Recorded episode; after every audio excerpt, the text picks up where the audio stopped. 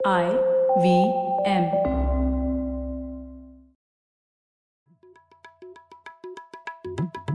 भाई हम हिंदुस्तानियों को बतियाना बड़ा पसंद है। बंगाली में अड्डा उड़िया में खोट्टी कन्नड़ा में हरटे और हिंदी में पुलियाबाजी। इस कला के लिए हमारी हर भाषा में एक शब्द है। हम तीनों तो अक्सर मिलकर पुलियाबाजी करते ही रहते हैं। तो हमने सोचा आपको भी इसमें शामिल कर लिया जाए। तो आइए प्रणय सौरभ और ख्याति के साथ करते हैं पुलियाबाजी। हेलो सौरभ कैसे हैं आप? बस बढ़िया प्रणय तुम बताओ ख्याति बस मैं भी ठीक हूँ। तो प्रणय आज क्या विषय लेकर आए हैं आज हमारे लिए? हाँ तो एक बड़ा ही ज़बरदस्त पेपर पढ़ा था मैंने तो मैंने सोचा उसके बारे में हम लोग बात करते हैं। क्योंकि एक सवाल मुझे हमेशा थोड़ा सा चुभ रहा था कई दिनों से क्योंकि हम लोगों ने पिछले एपिसोड में रोहित से बात की थी बड़ी अच्छी पुलियाबाजी थी कि भारत को सर्विसेज़ सर्विसेज़ से डेवलपमेंट मिलेगा हमें या मैन्युफैक्चरिंग से? और उन्होंने एक पक्ष रखा कि सर्विसेज़ हमारे लिए बहुत ज़्यादा ज़रूरी है, जो कि हम लोग ज़्यादा सोचते नहीं है उसके बारे में। और दूसरी ओर जो हम लोगों ने एस्पेक्ट डिस्कस किया था वो कि मैन्युफैक्चरिंग का, कि जैसे इलेक्ट्रॉनिक्स में मैन्युफैक्चरिंग है, उसमें वैल्यू एडेड हो रही है या नहीं, वगैरह वगैरह। तो ये हाई एंड मैन्युफैक्चरिंग और हाई एंड सर्विसेज़ के बारे में हमने बात की। लेकिन एक ऐसा क्षेत्र है जो फिर भी ज़रूरी रहने ही वाला है वो है लो एंड मैन्युफैक्चरिंग या वो मैन्युफैक्चरिंग जिसे हम कह सकते हैं टेक्सटाइल एपरल लेदर फुटवेयर वगैरह वगैरह जिसमें हम्म। भारत की जो कंपटीशन है, वो काफ़ी ऐसे देशों से है जो भारत से इतने भी आगे नहीं है। जैसे इलेक्ट्रॉनिक्स में आप कह सकते हैं जापान और साउथ कोरिया बहुत आगे हैं तो हम लोगों को बहुत रनिंग रेस करनी है उनको पकड़ने के लिए। लेकिन टेक्सटाइल वगैरह में तो भारत पहले भी काफ़ी अच्छा कर रहा था, लेकिन पिछले बारह तेरह सालों में काफ़ी पतन हुआ है भारत की टेक्सटाइल इंडस्ट्री का स्पेशली एक्सपोर्ट्स का जबकि हम्म। और चीन वैसे डोमिनेंट था और चीन का जैसे जैसे डोमिनेशन कम हुआ तो दूसरे देश आ गए इसमें जो थे बांग्लादेश वियतनाम और ये लोगों ने एक्सपोर्ट में कब्जा कर लिया और अभी आप देखेंगे अब यूरोप वगैरह में कपड़े भी खरीदोगे तो मेड इन बांग्लादेश दिखना काफ़ी कॉमन है तो yeah. मुझे यही लग रहा था कि भारत ने ये बस कैसे मिस कर दी और इसका क्या कारण है और ये हमें फिगर करना बहुत ज़रूरी है क्योंकि एक लो एंड मैन्युफैक्चरिंग तो चाहिए ही चाहिए आप भले ही आप फैब मत बनाओ या आप इलेक्ट्रॉनिक्स असेंबली प्लांट मत बनाओ लेकिन जिस तरीके से हमारे यहाँ पे लो स्किल्ड लेबर है उन्हें एम्प्लॉय करने के लिए तो इस इंडस्ट्री का होना बहुत ज़रूरी है और ये इंडस्ट्री बहुत ज़्यादा लोगों को भी एम्प्लॉय करती है। और दूसरी सबसे बड़ी बात टेक्सटाइल में स्पेशली क्योंकि टेक्सटाइल और अपैरल जोड़कर हमारी पूरे जो फॉर्मल सेक्टर में महिलाएँ हैं उसका 46 परसेंट सिर्फ़ इन दोनों इंडस्ट्री में टेक्सटाइल और अपैरल में। तो अगर आप लोगों को जो एक और हम लोग का प्रॉब्लम है विमेन लेबर फोर्स पार्टिसिपेशन बढ़ाना है तो इस इंडस्ट्री एक ये कॉम्प्लेक्सिटी में हम जैसे कहते हैं ना ये एक लेवरेज पॉइंट है। इसको अगर आप थोड़ा सा ठीक कर दो तो इसके जो इफेक्ट्स होंगे वो बहुत ज़्यादा पॉजिटिव होंगे डिस्प्रपोर्शनेटली पॉजिटिव होंगे। तो मुझे लगा इसके ऊपर थोड़ा और इसकी जाँच पड़ताल करनी चाहिए कि हम लोग यहाँ पीछे कैसे रह गए। ठीक है? हम्म, हम्म। ठीक बात है। बिल्कुल, और खासकर टेक्सटाइल में मुझे लगता है प्रणय कि मतलब हिंदुस्तान हाल फ़िलहाल से नहीं मतलब हम हज़ारों साल से टेक्सटाइल लीडर हैं पूरी दुनिया के। तो हम बाकी चीज़ों में काफ़ी सोचते हैं कि अरे, हम पहले इतने बड़े थे, आज क्यों नहीं है? लेकिन टेक्सटाइल एक ऐसी चीज़ है जिसमें हम पहले बहुत बड़े थे और आज हम, और काफ़ी टाइम तक हम बड़े रहे। Even nineties early two thousand वगैरह में टेक्सटाइल काफ़ी ठीक जा रहा था इंडिया में। लेकिन ये पिछले बारह साल के करीब, पंद्रह साल की कहानी है जब टेक्सटाइल एकदम से नीचे जाना शुरू हुआ है और हम कैचअप नहीं कर पाए और कॉम्पिटिटिव रीजंस की वजह से, खासकर क्योंकि गवर्नमेंट की तरफ़ से इंसेंटिव्स की कोई कमी मुझे नहीं दिख रही थी, बहुत इंसेंटिव्स दिए जा रहे थे लेकिन सिर्फ़ पैसे के। मुझे लग रहा था कि शायद पॉलिसी में दिमाग कम और हमेशा पॉलिसी इंटरवेंशन का मतलब होता था सरकार और एक्सपोर्ट के लिए और पैसा दे दो लोगों को। हाँ. तो आप जितना पैसा दोगे तो एक ही पॉलिसी लीवर है इंडिया में कि अरे आपको एक्सपोर्ट का मतलब है आप और कितना लोगों को पैसा दे रहे हो। बाकी चीज़ें ठीक करने की ज़रूरत नहीं है। हम हर चीज़ को इकट्ठा करके तोल लेते हैं। देखो भाई हिंदुस्तान में इलेक्ट्रिसिटी खराब है सड़क खराब है पोर्ट खराब है वर्कर भी खराब मिलेगा। तो इसके बदले में आपका शायद वर्ल्ड प्रोडक्टिविटी से कुछ दस परसेंट कम है तो आपको हम एक्सपोर्ट पे दस परसेंट की सब्सिडी दे देते हैं। ये टाइप का माइंडसेट रहता है। हम्म। हाँ। और वो हम सोचते ही नहीं है कि भाई उसको हम कवर कब करें क्योंकि वो चीज़ में अगर बाकी लोग हमसे आगे निकलते गए और बाकी कंट्रीज़ भी इस तरह की एक्सपोर्ट सब्सिडी दे सकते हैं फिर हम क्या करेंगे ये तो गेम जीतने वाला गेम नहीं है ना हम्म। हम्म। और टेक्सटाइल स्पेसिफिक मुझे एक याद आ रहा है जब हमने डॉक्टर सावन रे से बात की थी तो उन्होंने और एक मुद्दा इसमें ये समझाया था कि भारत की जो टेक्सटाइल इंडस्ट्री है अभी तक फिर भी कॉटन ही डोमिनेंट है उसमें तो उसमें क्या हो जाता है कि आप हम्म। सिर्फ़ समर क्लोथिंग बना रहे हो आप फिर विंटर क्लोथिंग के मार्केट से आप एक तरीके से आप प्ले नहीं कर पा रहे हो जिसमें वो आर्टिफिशियल थ्रेड और पॉलिएस्टर का भी प्ले होता है तो वहाँ हम लोगों का मार्जिन चला गया और और वो शायद वहाँ पे बांग्लादेश और वियतनाम और दूसरे कंट्रीज़ ने वहाँ पे अपना मार्केट कैप्चर कर लिया है उस एंगल हाँ, से। हाँ. तो ये भी एक है कि और एक ये भी रहता है कि जब भी वो पॉलिएस्टर वगैरह आप मिला देते हो तो मिक्स्ड फैब्रिक में फिर वो उसका प्राइस भी थोड़ा कम हो जाता है। इसलिए काफ़ी बार हम देखते हैं कि भारत का कॉटन अच्छा तो है। मुझे तो लगता है कि कॉटन के एंगल से हमारा कॉटन डेफिनेटली अच्छा है। पर प्राइस पॉइंट भी उतना बढ़ जाता है क्योंकि आपको क्वालिटी मिल रही है बट अगर आपको आपको प्राइस पॉइंट पे प्ले करना है तो फिर आप पीछे हट जाओगे आपकी कम्पिटेटिवनेस घट जाएगी। तो ये भी एक मुद्दा इसमें और इसमें थोड़ा सा एक हमारे यहाँ पे रहता है कि हाथ से बनी हुई चीज़ कॉटन से बनी हुई चीज़ जो एलिट है हमारी जो पॉलिसी बनाती है वो उसको पसंद करती है। हाँ. जबकि ग्लोबली ये किसी की पसंद पसंद पे नहीं हमको तो कंज्यूमर की पसंद देखनी है ना हम ये नहीं बोल सकते कि हमारी पसंद के हिसाब से अब जैसे मैं ज़्यादातर से कॉटन के कपड़े पहनता हूँ और आप दिल्ली में एलिट सर्कल देखेंगे तो कॉटन के कपड़े पहनता है पर अगर ग्लोबल ट्रेंड है पॉलिस्टर के कपड़े पहनने का अलग अलग रीजन की वजह से प्राइस भी एक है ड्यूरेबिलिटी भी एक है उसमें रिंकल्स नहीं पड़ते आजकल आयरनिंग कोई नहीं करना चाहता हाँ. दुनिया में हिंदुस्तान में इस्त्री वाले आपको मिल जाएँगे पचास रुपए हाँ. दुनिया में थोड़ी मिलते हैं हाँ. तो, तो ये भी सारे एक दिक्कतें हैं कि लोगों को आसान कपड़े चाहिए तो धुलने में आसान हो हाँ. जो कि और उसमें आजकल अलग अलग वीव्स आते हैं जिसमें आपका पसीना जो है वो अंदर नहीं रहता है कपड़ा पसीना एब्जॉर्ब नहीं करता है वो पसीना बाहर निकाल देता है तो अलग अलग इनोवेशन आ रहे हैं आर्टिफिशियल फैब्रिक्स हाँ तो इसमें क्या था कि हम हमारी बस यहाँ क्यों कैसे छूट गई इस पे बताइए। हाँ हाँ वही तो उस पे आता हूँ मैं पर वैसे आप दोनों को मैं रिस्पॉन्ड करना चाहूँगा सौरभ एक्सपोर्ट सब्सिडी या पीएलआई स्कीम देने से कोई मतलब प्रॉब्लम नहीं है अभी क्योंकि सभी देश दे रहे हैं लेकिन उसके साथ हम हम्म। लोग एक फ़ेज़ मैन्युफैक्चरिंग प्रोग्राम जोड़ देते हैं मतलब हम लोग कहते हैं कि तुम यहाँ पे बनाओ हम तुमको पैसे देंगे और तुम कुछ भी इम्पोर्ट करोगे तो हम लोग तुमको पनिश करेंगे और टैरिफ्स बढ़ा देंगे तो हम्म। ये दोनों जब हम लोग कंबाइन करते हैं तब एकदम रायता फैल जाता है। और वो, वो बार बार होता है भारत में क्योंकि ये क्या इफ़ेक्ट होता है टैरिफ्स लगाने का वो अभी तक भारत के पॉलिसी मेकर्स को समझ में नहीं आया हम लोगों ने इंटरनलाइज नहीं किया है। तो ये है आ, शायद सब्सिडी देना है तो ठीक है मतलब हर देश दे रहा है पर उन दोनों को कंबाइन मत करो। और वो एक बड़ा प्रॉब्लम है। और ख्याति हाँ जैसा आप कह रही थी वो एकदम सही बात है कि एक्चुअली uh, हम लोग देखें तो भारत में ज़्यादातर कॉटन मतलब क्योंकि ग्रो भी होता है तो एक इंटरेस्ट ग्रुप भी है जो कि चाहता है कि कॉटन की जो डिमांड है वो बढ़ी रहे। लेकिन ग्लोबली पूरा क्लॉथ मार्केट चेंज हो गया है इसमें और पॉलिएस्टर हम्म, हम्म। की डिमांड और आर्टिफिशियल फाइबर फैब्रिक की डिमांड काफ़ी बढ़ गई है। तो ठीक है हम लोग इस कहानी में जाते हैं और फिर मैं आपको बताता हूँ कि क्या हुआ। तो ये पेपर है एक 2022 का पेपर है reigniting the manmade clothing sector in India Abhishek Anand और नवीन थॉमस का।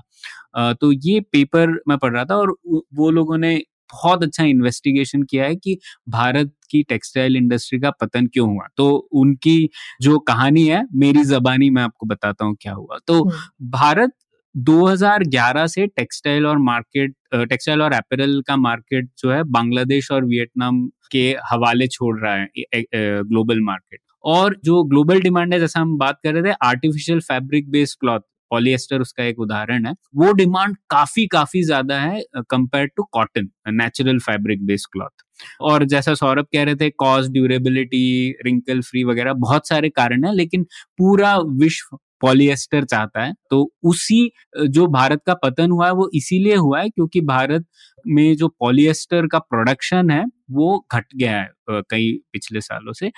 तो हम लोगों को ये इन्वेस्टिगेट करना चाहिए कि क्यों हुआ है ऐसा और हम लोग क्यों एक्सपोर्ट नहीं कर पा रहे हैं पॉलिएस्टर क्लॉथिंग हम्म। तो उसका कारण ये है कि जो पॉलिस्टर फैब्रिक है उसका सबसे ज़्यादा इम्पोर्टेंट इनपुट रहता है मतलब तकरीबन सत्तर प्रतिशत जो वैल्यू है वो एक इनपुट से इनपुट केमिकल से आता है जिसका नाम होता है प्यूरिफाइड टेरेफ्थैलिक एसिड पीटीए तो इसको इंपोर्ट करना पड़ता है और इसको फिर प्रोसेसिंग करते हैं वगैरह वगैरह फिर एक यान बनाते हैं फाइबर हम्म। बनाते हैं फिर वो फाइबर जाता है अपैरल इंडस्ट्री में और फिर उसके कपड़े बनते हैं। तो ब्रॉडली ये सप्लाई चेन है। हम्म। तो जो पीटीए है ये बहुत इंपॉर्टेंट केमिकल है। और ये भारत में एक दो ही कंपनियाँ बनाती हैं। और ये बड़े प्रोडक्शन है। ऐसा नहीं है कि ये छोटे प्रोडक्शन है लेकिन ऑब्वियसली डिमांड बहुत ज़्यादा है उसकी क्योंकि अपैरल इंडस्ट्री तो बहुत बड़ी है भारत में और तो डाउनस्ट्रीम प्लेयर्स काफ़ी ज़्यादा है पीटीए के एक दो ही प्लेयर्स तो ज़्यादातर लोग क्या करते थे इंपोर्ट करते थे ये पीटीए और उसमें फिर वैल्यू हम्म। एडिशन करके फाइबर बनाते थे या फिर फाइबर एक्सपोर्ट करते थे या फिर अपैरल एक्सपोर्ट करते थे। तो ये चल रही थी बात।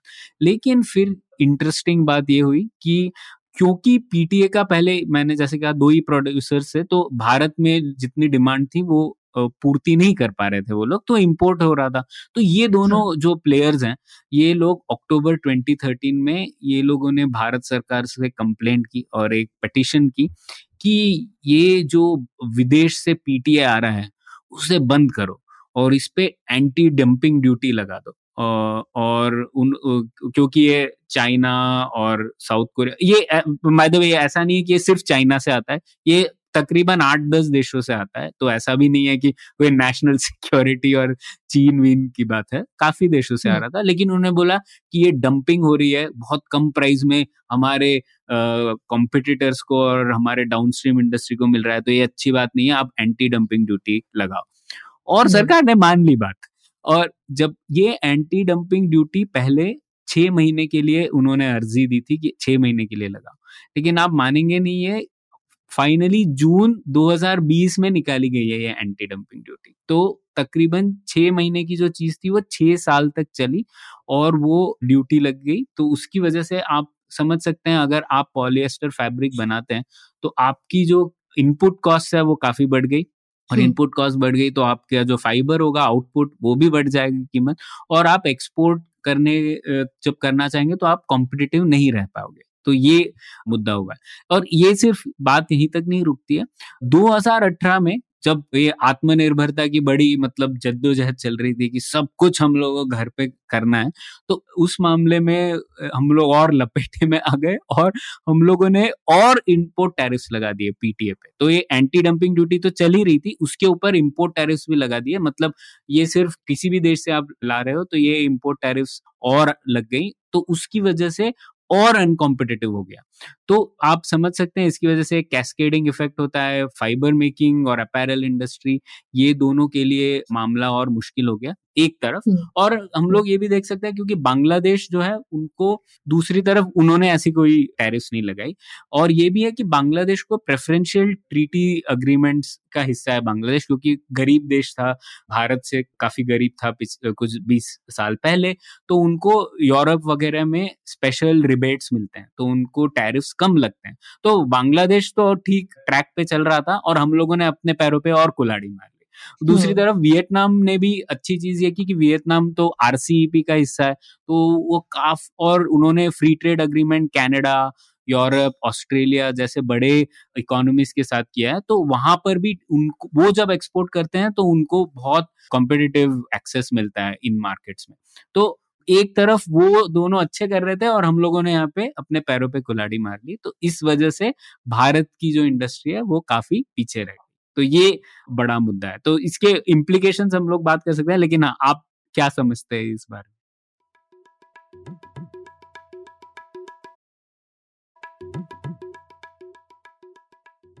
नहीं, ज़बरदस्त केस स्टडी है प्रणय। मतलब इन जनरल हम लोग ये घुमा फिरा के बहुत बार डिस्कस कर चुके हैं कि अगर हमको एक्सपोर्ट की क्षमता बढ़ानी है तो इंपोर्ट आसान होने चाहिए। इंपोर्ट मुश्किल करने से आप सक्सेसफुल एक्सपोर्टर नहीं बनते हैं। ना ही आपकी डोमेस्टिक इंडस्ट्री स्ट्रांग होती है, वो शॉर्ट टर्म में लगता है कि स्ट्रांग हो रही है। और वो कुछ लोगों को फ़ायदा होता है। ऑब्वियसली जो बना रहा है, उसको तो बहुत अच्छा है भाई, मेरा कंपटीशन आपने कम कर दिया। लेकिन जिसका कंपटीशन कम होता है, वो भी टाइम के साथ उसकी जिसको बोलते हैं कि आप, आपका अगर आपको किसी के साथ भागना नहीं पड़ रहा तो आप, आपकी भागने की स्पीड कम हो जाएगी ना ओवर टाइम तो ये तो ठीक है कि आप किसी अमीर माँ बाप के से बच्चे हैं और आपको बोला जाए कि स्कूल में आपके साथ कोई दौड़ेगा नहीं। ठीक है आप अपने स्कूल में फ़र्स्ट आते रहोगे फिर नेशनल कभी थोड़ी खेल पाओगे। और या नेशनल में आपके साथ किया जाएगा तो आप कभी ओलंपिक नहीं खेल पाओगे। हाँ। ठीक है? तो तो यही हमारे साथ है। कुछ अमीर लोगों के बच्चे या अमीर लोग ये पॉलिसी बनवा लेते हैं सरकार से। और उनका तो खैर उनके हित में है ये तो मैं समझता हूँ कि वो क्यों बनवा रहे हैं कि भाई उनका शॉर्ट टर्म बेनिफिट है लेकिन पॉलिसी मेकर ये क्यों कर रहे हैं ये मुझे नहीं समझ में आता। उनका तो कोई स्वार्थ नहीं है इस चीज़ में। लेकिन मुझे लगता है कि वो अपनी रिस्पॉन्सिबिलिटी छोड़ देते हैं उनको लगता है कि नहीं ये लोग इस इंडस्ट्री के हैं ना इनको पता है हम्म। और मैंने देखा है काफ़ी लोगों को लगता है कि ये करप्शन वगैरह की बात है अक्सर करप्शन भी होता है पर करप्शन अक्सर नहीं भी होता है जेनविनली हम्म। काफ़ी ब्यूरोक्रेट्स वगैरह जिसको हम बोलते हैं अरे इंडस्ट्री का इनपुट्स लेना चाहिए पर इंडस्ट्री का इनपुट इस तरह से लेते हैं कि इंडस्ट्री से पूछ ही लेते हैं तुम ही बता दो ना मैं क्या पॉलिसी बनाऊ इनपुट्स लेने का मतलब है आप जानकारी लीजिए और फिर अपनी समझ भी लगाइए हम्म। लेकिन हमारे यहाँ पे वो फिर अक्सर वो पूरा होल सेल में जो है एक शायद स्टेट कैपेसिटी भी कम है हम बहुत बार डिस्कस कर चुके हैं। ये कभी कभी उसका नतीजा है कि स्टेट कैपेसिटी कम है।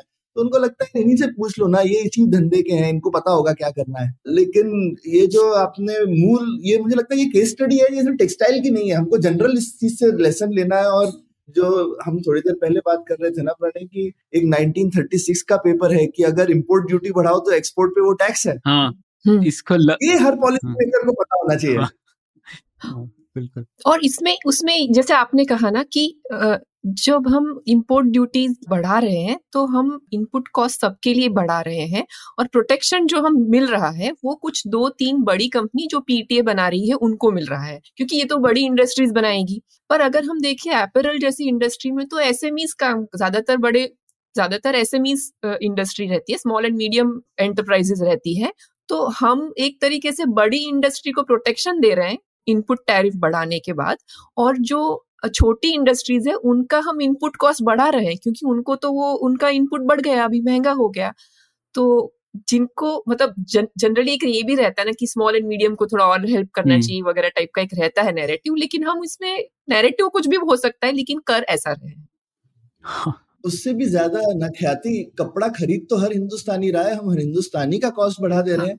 तो अगर हम एक डेमोक्रेटिक परस्पेक्टिव से भी सोचे हम सोचते हैं कि अरे पॉलिटिशियन लोग कभी भी अच्छा डिसीज़न लॉन्ग टर्म नहीं ले सकते क्योंकि वो नफा नुकसान सबका नहीं सोचते शॉर्ट टर्म सोचते हैं। अरे इसमें तो शॉर्ट टर्म थिंकिंग एक्चुअली ये बोलती है कि भाई सारे हिंदुस्तानियों को कम से कम सस्ता कपड़ा तो दिलवा दो ठीक है? तो ये कहाँ की समझदारी है कि कुछ कंपनियों के लिए फ़ायदा हो जाए और हर हिंदुस्तानी को इम्पोर्ट टैक्स बढ़ाने के बाद तो ये एक बड़ा मिक्स और इसमें सारे पॉलिटिशियन ऐसे सोचते हैं डेमोक्रेसी में ऐसे कैसे सोच सकते हैं सब सब वोट उनको जो दे रहे हैं लोग आप उनके खिलाफ की चीज़ कर रहे हो और इसमें शायद ये एक एक फॉरेनर फॉरेन लेने का चीज़ का जो एक नेशनलिस्टिक बन जाता है एक हमारा एक एंटी कॉलोनियल इतिहास है हम्म। तो मतलब चाहे कांग्रेस हो कम्युनिस्ट हो बीजेपी हो कोई फ़र्क हाँ। नहीं पड़ता है। सब लोगों को लगता है अरे विदेशी हाँ। विदेशी नहीं आना चाहिए। हम भूखे मर जाएँगे। ठीक है? हम आज आम आदमी के एंगल से भी हम देखें ना तो लोग सपोर्ट करते हैं। क्योंकि उनको हम्म। लगता है कि ये उनके हित में है लेकिन मतलब मैं तो नहीं पीटीए खरीदने वाला हूँ ना तो मतलब मैं तो पीटीए नहीं बना रहा हूँ तो मुझे तो इसका कुछ फ़ायदा नहीं मिल रहा है ना। तो हम हमें लगता है अच्छा हाँ, नहीं भारत के लिए तो हम उसको सोचते हैं कि हमें फ़ायदा होगा पर हमें तो कोई फ़ायदा नहीं हो रहा है। मतलब आम आम इंसान को कोई फ़ायदा नहीं हो रहा है बट वो एक नेशनलिज्म के एंगल से हमें लगता है नहीं नहीं ये सही पॉलिसी है। हाँ और नेशनलिज्म के एंगल से भी गलत है क्योंकि देश के हित में तो नहीं है। फाइनली हमारा ओवरऑल एक्सपोर्ट कम हो गया बांग्लादेश से औरतों के जॉब्स कम हो गए। हमारी एक सबसे बड़ी इंडस्ट्री है जो टेक्सटाइल वो कम हो रही है तो इससे कैसे देश का फ़ायदा होगा? तो ये तो नेशनलिज्म भी नहीं है ना? हाँ, तो ये क्या है? नेशनलिज्म मतलब जैसा फील करता है इसलिए शायद। हाँ, हाँ। ये ये ये ठीक तुमने पकड़ लिया कि ये इसकी फीलिंग ऐसे आती तो प्रणय हमको क्या करना चाहिए ऐसी ऐसी कैसे होती है कि ये चीज़ जो हर तरफ़ से लग रही हो पर हो नहीं तो उसको पॉलिसी में कैसे तब्दील किया जाए ये I don't know difficult question है पर हम्म। ये इस चीज़ का क्या आंसर है प्रणय नहीं आंसर यही है कि ये जैसा हम लोग बोल रहे हैं कि इतना ऑब्वियस होना चाहिए ये इस तरीके से जब हाँ. लोगों को समझ में आ जाएगा कि ये ऑब्वियस है तब बात बनेगी। जैसे इकोनॉमिक ग्रोथ के बारे में भी ऐसे ही हुआ ना सौरभ मतलब शायद पचास साल पहले लोगों को ऐसे नहीं लगता था कि प्राइवेट सेक्टर ग्रोथ कर सकता है या प्राइवेट सेक्टर को कई इंडस्ट्री में फोर फ्रंट पे होना चाहिए। लेकिन फिर हो गई ये बात और अब लोग मानते हैं। तो शायद ट्रेड के मामले में हम लोग वहीं पर हैं जहाँ पर हम लोग पचास साठ साल पहले थे। सोच वहाँ पर। और एक और बात इससे जुड़ी हुई है जैसा आपने कहा जो प्रो मार्केट और प्रो बिज़नेस डिस्टिंक्शन है वो भी इंटरनलाइज करने की बहुत ज़रूरत है। जैसा आप कह रहे थे कि अगर हम बिज़नेस को पूछ रहे हैं कि क्या पॉलिसी बनाए इस सेक्टर के लिए तो प्रो बिज़नेस पॉलिसी होगी। वो तो यही बोलेगा सब चीज़ों पे इम्पोर्ट बढ़ा दो मैं ही सब कुछ कर दूँगा। तुम बस बस इम्पोर्ट रोको मैं बनाने के लिए तैयार हूँ मतलब ऐसा बोलेगा वो। हाँ। और जबकि प्रो मार्केट जो है वो काफ़ी अलग चीज़ होती है। तो ये डिस्टिंक्शन भी काफ़ी लोगों को नहीं समझ में आता। और हमारे आई एम श्योर हमारे जो ब्यूरोक्रेट्स हैं वगैरह वो भी प्रो, बिज़नेस प्रो मार्केट में डिफ्रेंशिएट नहीं कर पा रहे हैं अभी। नहीं अगर ऐसा होता तो हम लोग इम्पोर्ट टैरिफ्स नहीं बढ़ा रहे होते। पिछले छह सात साल में हम लोगों ने बहुत इम्पोर्ट टैरिफ्स लगाए हैं हर चीज़ पे। तो तो ये कहानी मैं बंद करता हूँ वैसे तो आ, ये तो हो गया जैसा आपने कहा सौरभ की इस वजह से हम लोग एक्सपोर्ट नहीं कर पाए और जो जॉब्स क्रिएट हो सकते थे वो हुआ ही नहीं है पिछले दस साल में इस सेक्टर में और ऑब्वियसली क्योंकि 46 percent of formal labour force of women की total formal labour forces in this sector उनको बहुत इम्पैक्ट हुआ होगा। तो जो हम लोग हम लोग बात करते हैं ना एफएलपीआर क्यों घटा है? पिछले तो ये एक बड़ा कंपोनेंट है हम लोग को इसके ऊपर स्टडी करना चाहिए लेकिन कोई बात नहीं करना हम लोग सीधा सोशल चीज़ पे चले जाते हैं कि भारत में ऐसा है हाँ। वगैरह पर हो सकता है इसका इकोनॉमिक रीजन है तो हम लोग उसके ऊपर ध्यान नहीं देते खैर तो और दूसरा इसका जो दूसरा पहलू ये है कि काफ़ी लोगों को नुकसान हुआ लेकिन एक तो जो इंडस्ट्रीज़ थी जो वर्टिकली इंटीग्रेटेड थी जो पीटीए भी बना रही थी यान भी बना रही थी अपैरल भी बना रही थी उनको फ़ायदा हो गया इस पॉलिसी की वजह से। तो वो लोगों ने काफ़ी मार्केट कॉर्नर कर लिया है डोमेस्टिकली Uh, लेकिन क्योंकि वो भी कॉम्पिटिटिव नहीं रह पा रहे उनका पीटीए ऑब्वियसली हायर रेट पर था इसीलिए वो अनकॉम्पिटिटिव थे तो वो भी एक्सपोर्ट नहीं कर पा रहे हैं। तो हम लोगों ने इस सब पॉलिसी से कुछ एक दो इंडस्ट्री प्लेयर्स को फ़ायदा दे दिया है और नुकसान सभी, बाकी सभी लोगों का हुआ है, चाहे वो उपभोक्ता हो या फिर जो एस हैं, जो ख्याति ने कहा। तो ये बात रही है। तो मुझे ऐसा लगता है, सौरभ, इस मामले में और ख्याति आपसे भी बात करना चाहता है कि भारत में ऐसी नीतियाँ इस कारण से भी होती हैं क्योंकि हमारा डोमेस्टिक मार्केट बड़ा है। तो हम लोग अक्सर जो सक्सेस फैक्टर है, वो ये देखते हैं कि भारत में हम लोग भारतीय कंपनीज़ ही सप्लाई कर पा रही हैं नहीं। तो हम लोग एक्सपोर्ट तो सोच ही नहीं रहे तो हम लोग एक खुश हो जाते हैं कि देखो, अभी जैसे स्मार्टफोन्स में भी, कि देखो, अब 90 परसेंट स्मार्टफ़ोन जो भी भारतीय ले रहा है, वो भारत में ही बन रहा है। तो हम लोगों को लगता है हम लोगों ने सक्सेस अचीव कर ली। लेकिन भारत का स्मार्टफ़ोन मार्केट विश्व का सेवन परसेंट है। तो हम लोग बाकी नाइन्टी थ्री परसेंट हम लोग अगर अचीव नहीं कर रहे हैं हम लोग खेल ही नहीं रहे खेलना ही नहीं चाहते हम्म। उसमें तो हम लोग कैसे मेजर क्योंकि स्पेंडिंग पावर तो दुनिया के पास है ना डेवलप्ड कंट्रीज़ के पास है तो खर्चा तो, तो वो कर रहे हैं। तो, तो ये अगर हम बेचेंगे तो कैसे? हम्म। बिल्कुल क्या थी तो ये पैराडॉक्स ये है कि क्योंकि हम लोग बड़ा देश है बड़े लेकिन मैं बोल हम्म। सकता हूँ ना प्रणय फ़ोन हम्म। में ऐसा नहीं है ना। फ़ोन में एटलीस्ट एप्पल का एक्सपोर्ट बहुत ज़्यादा है। वो अलग रीजन से है क्योंकि उनको चाइना प्लस वन करना पड़ रहा है। इसलिए नहीं है और कोई रीजन नहीं है।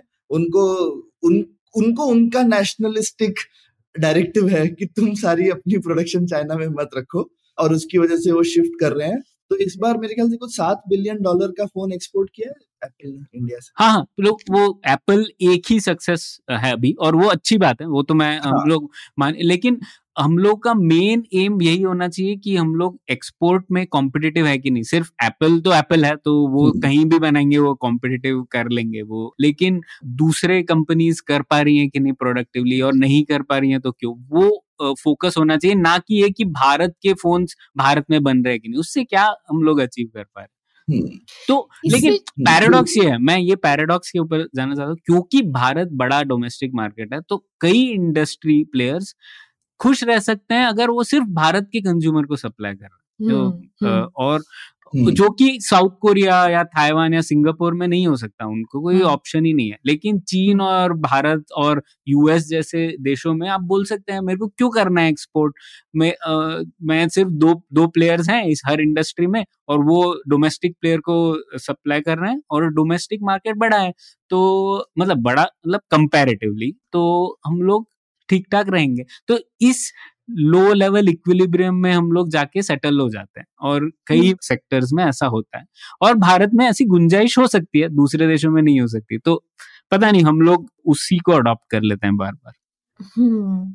क्या ये हमारा हिस्टोरिकल पर्सपेक्टिव भी ऐसा ही रहा है ना मतलब 500 साल पहले भी हम लोग हमारे देश में ज़्यादातर ट्रेड कर रहे थे, जबकि बाहर वाले लोग आके यहाँ पे चीज़ें ले, जे वॉट जो ट्रेड चल रहा था, वो पोर्चुगीज आ रहे थे चाइनीज़ ट्रेडर्स कर रहे थे। भारत का ट्रेडिंग था बट लिमिटेड था आई थिंक तो आई थिंक एक सिविलाइजेशनल एंगल से शायद हम लोग ऐसा हमेशा आई मीन हम हम अपने देश में रह के खुश हो जाते कि ठीक है, हमने ये कर लिया। क्या मैं शायद अनरिलेटेड पॉइंट ऑफ़ व्यू नहीं मिडिल ईस्ट और ईस्ट अफ्रीका में तो काफ़ी हिंदुस्तानी जाके ट्रेड करते थे ना ख्याति तो शायद यूरोप से कम आते थे क्योंकि हम लोग वो सप्लाई चेन में बिलीव करते थे हम अरब लोगों को बेचते थे वो आगे हमारा माल हाँ, बेचते थे हाँ, हाँ. है ना? तो मेरे हिसाब से ट्रेडिंग तो इंडिया ट्रेडिंग स्पेसिफिकली हिंदुस्तान के ऊपर काफ़ी आरोप लगता है कि इनोवेशन कम होगा पर ट्रेडिंग की तो पूरी हमारे यहाँ कास्ट और ये सब है भाई तो ट्रेडिंग तो हिंदुस्तानी लोगों का बहुत पैदाइशी चीज़ है। और वो विद इन ठीक है इंडिया बहुत बड़ा मार्केट है वो उसमें डाउट नहीं है लेकिन वो कोने में आते आते लोग बाहर भी बेचते ही हैं। ऐसा नहीं है कि नहीं बेचते हैं। हम्म। बहुत बड़े बड़े ट्रेडिंग कम्युनिटीज हैं इंडिया की जो कि ग्लोबल ट्रेड के बहुत इंपॉर्टेंट पार्ट है। डायमंड ट्रेड तो सारा का सारा पालनपुरी जैंस के सही पास बात है वैसे। तो वो तो हाँ. ग्लोबल पूरी ग्लोबल सप्लाई चेन है उनके हाँ. पास। ठीक है वैसे हाँ सही बात तो है शायद मैं ज़्यादा जनरलाइजेशन पे चली गई। ऐसा मुझे हाँ, लगता तो है। ट्रेडिंग हिस्टोरिकली एक्चुअली हमारा स्ट्रेंथ एरिया है जिसमें हमको और अच्छा करना चाहिए था। अब अब जैसे हमारे पास में हुंडी सिस्टम या हवाला सिस्टम अब इलीगल है लेकिन हमारे पास ये सब फाइनेंशियल इंस्ट्रूमेंट्स भी थे ट्रेडिंग को करने के लिए जो एक तरीके के आप आप इसको अर्ली बैंकिंग सिस्टम्स बोल सकते हो। आज वो इलीगल है क्योंकि वो रेगुलेटेड नहीं है लेकिन पुराने जमाने में तो हवाला सिस्टम जो है वो एक तरीके का ट्रेडिंग का ही तो इनोवेशन है। मैं एक एक रिलेटेड सवाल पूछना चाहती थी प्रणय को तो आपने दो चीज़ें बताई कि जिसमें वियतनाम और बांग्लादेश की बहुत सारी ट्रेड ट्रीटीज भी चल रही थी जिसकी वजह से भी उनको बहुत फ़ायदा मिला। और आपने आगे भी काफ़ी बार बताया है लेकिन हमने बहुत डिटेल में नहीं इस पर डिस्कशन किया है कि क्यों भारत बहुत सारी ट्रेड ट्रीटीज से बाहर क्यों है। तो क्या एक हाँ, इस पे थोड़ा शायद आप बता सकते हैं हमें? हाँ नहीं क्योंकि भारत आरसीईपी का हिस्सा नहीं है और अभी एक टीपीपी की बात चल रही है यूएस लेड उसमें भी भारत का हिस्सा नहीं है। तो भारत को लगता है कि हम लोग कोई भी ऐसी ट्रीटी का हिस्सा रहेंगे तो चीन के सब प्रोडक्ट्स भारत में आ जाएँगे। ऐसा लगता है सब लोगों को, सरकार में, काफ़ी लोगों को। तो इसी वजह से हम लोग किसी भी बड़े ट्रेड अग्रीमेंट जिसमें भारत हिस्सा नहीं पार्ट लेंगे। और मतलब जब आरसीपी में भारत ने ये डिसीज़न लिया कि हम लोग नहीं रहेंगे तो होम मिनिस्टर ने आर्टिकल लिखा था इसके ऊपर। आप पढ़ सकते हैं जाके कि क्यों भारत को नहीं रहना चाहिए इन सब ट्रीटीज में। तो ऐसे ही मतलब ये हम लोगों ने धारणा बना ली है। कि जो भी विश्व में ट्रीटी होती है वो भारत के विरुद्ध होती है और भारत को नुकसान होता है। तो उस वजह से ये है। अब खैर भारत को की सरकार को ये भी लगता है कि हम लोग नहीं कर सकते मल्टीलैटरल ट्रीटीज लेकिन एफ़ कर सकते हैं। तो ये अभी भारत के आप देख रहे हैं ओमान के साथ एफ़ की बात चल रही है यूके के साथ एफटीए की बात चल रही है यू ऑस्ट्रेलिया के साथ तो हो चुका है ऑलरेडी तो अब भारत के सरकार को पता है कि हम लोग क्योंकि हिस्सा नहीं है इन मल्टीलैटरल ट्रीटी अग्रीमेंट्स का हम लोग को नुकसान है और इसीलिए वो एफटीए करना चाहते हैं। लेकिन उसमें भी मुझे नहीं लगता हमारे पास कैपेसिटी है कि हम लोग एक एक करके एफटीए करेंगे कितने देशों के साथ करेंगे। और हम्म। हर बार बात अटक जाती है एक चीज़ पे। जैसे आपको पता होगा यूके के साथ हम लोग एफटीए कर रहे हैं उसमें क्यों बात अटकी है पता है? क्योंकि यूके ईवी e एक्सपोर्ट करना चाहता है भारत को और उसके ऊपर बहुत ज़बरदस्त इम्पोर्ट टैरिफ है सेवेंटी परसेंट या डबल है वगैरह।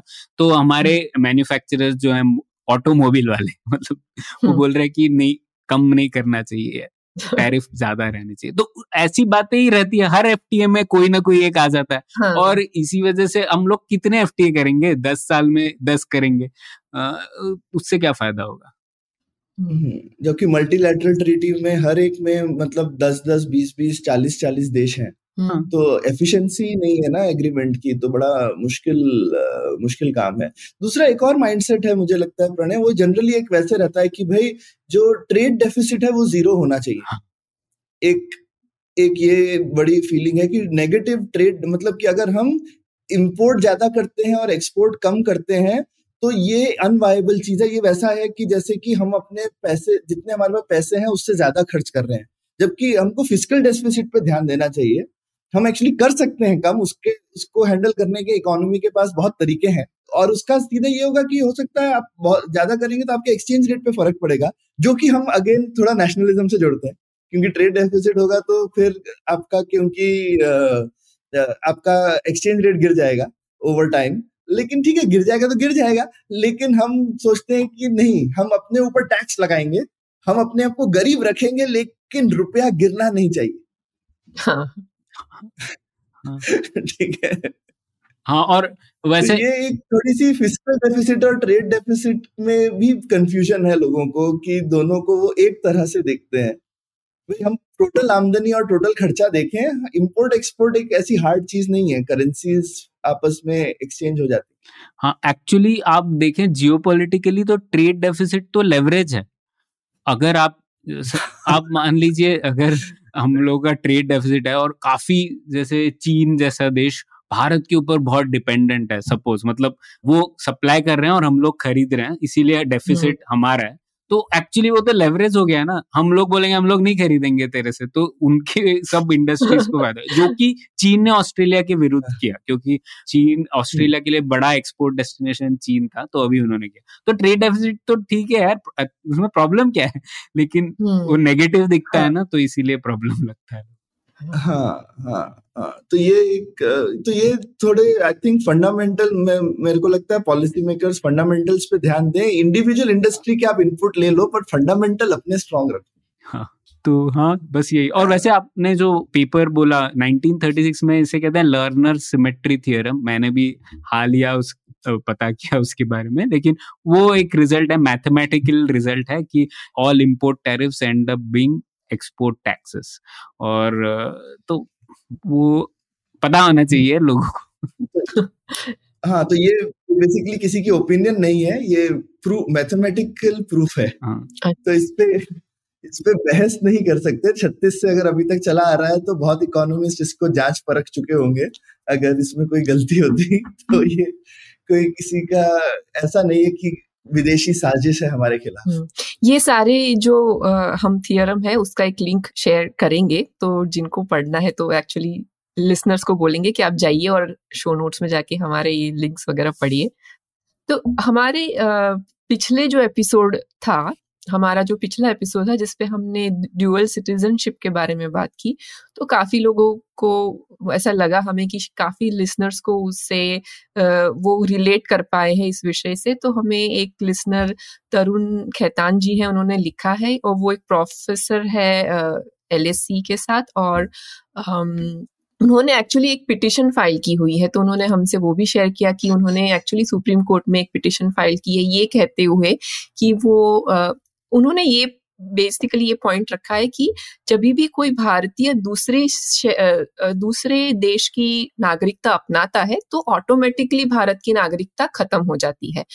तो वो उसके अगेंस्ट कर रहे हैं कि आप इस तरह ऑटोमेटिकली खत्म करने का मत रखिए और एक प्रकार का उन्होंने अपना पक्ष रखा है उसके ऊपर।